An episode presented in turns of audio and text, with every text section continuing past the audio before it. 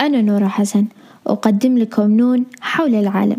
نتكلم فيه عن أبرز النساء اللي غيروا العالم في شتى المجالات. نتكلم فيه عن القوة الثالثة قوة النساء.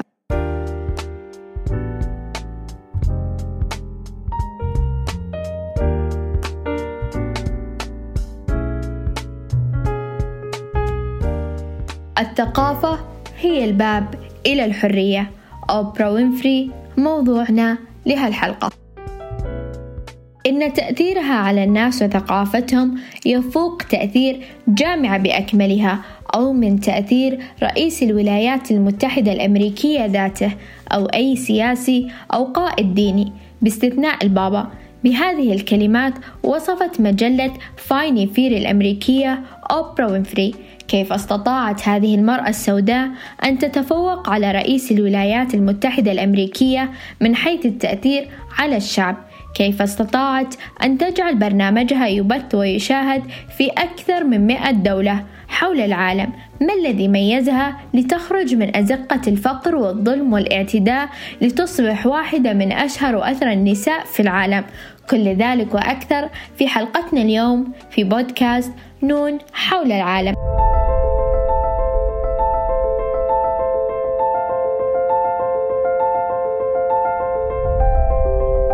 ولدت أوبرا وينفري عام 1954 في كوسيوسكو في ولاية ميسيسيبي وهي ابنة غير شرعية لفيرنيتا لي وفيرنون وينفري الذي كان جنديا في الجيش وكانت أمها تريد تسميتها بأوربا وهي شخصية ورد اسمها في الإنجيل إلا أن خطأ كتابيا في سجل الولادات حول ذلك الاسم إلى أوبرا.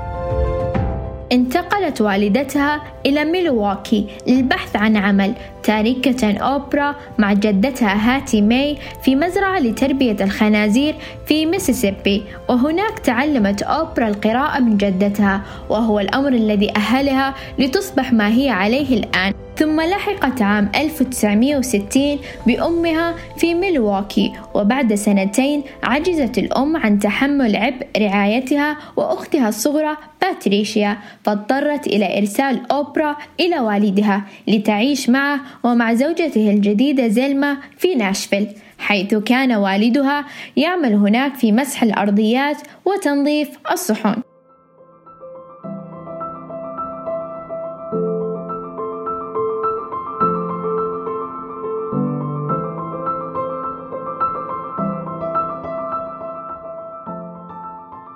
عادت إلى أمها مرة أخرى وعندما كانت في الرابعة عشرة من عمرها تعرضت أوبرا لاعتداء جنسي من قبل قريب لها وللتحرش الجنسي من قبل آخر. وهذا ما دفعها مرة للهرب من منزل أمها التي أرسلتها مرة أخرى إلى والدها في ناشفيل دون أن تدري أن ابنتها حامل. وهناك تعرضت للإجهاض ولازمت أوبرا والدها وزوجته إلى أن بلغت الثانية والعشرين.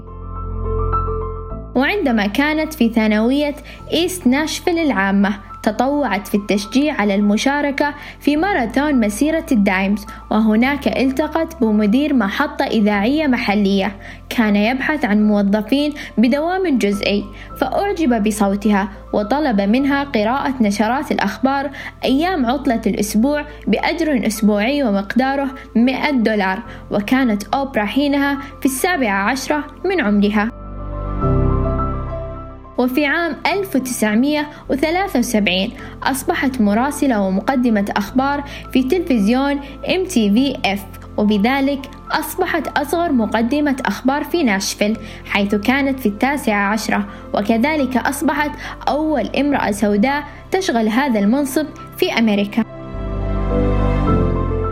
وتنقلت بعد ذلك في محطات وبرامج تلفزيونية عدة إلى أن ظهرت على المسرح لأول مرة عام 1985 تحت اسم صوفيا في اللون البنفسجي للمخرج ستيفن سبيلبرغ ورشحت لنيل جائزة Academy Award و Golden Globe لدورها الذي قامت به. وبعد سنة أسست شركتها الخاصة هاربو مستخدمة التهجئة العكسية لاسمها في تسمية شركتها. وبعد سنة أخرى أسست مؤسسة أوبرا وينفري التي وفي نهاية عام 2003 كانت قد تبرعت ب 32 مليون دولار للدفاع عن قضايا السود في أمريكا. وقد أصبحت أوبرا أول امرأة سوداء تملك استديو إنتاج وذلك بعد إنشائها لشركة هاربو production عام 1988 وفي عام 2004 أصبح برنامجها The Oprah Show يعرض في 112 دولة ويزيد عدد مشاهداته يوميا عن 132 مليون شخص حول العالم.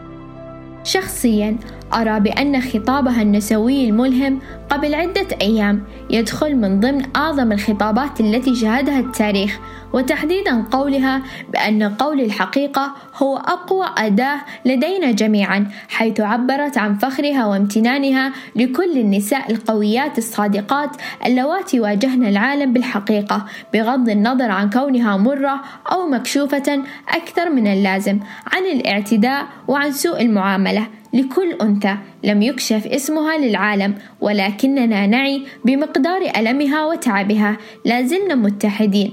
نسعى للعدالة والمساواة في مجتمعات تحكمها السلطة حيث لا يوجد إلا قلة من تصدق معاناة هؤلاء النساء. لكن the time is up. هذا وقتنا وهذا عصرنا.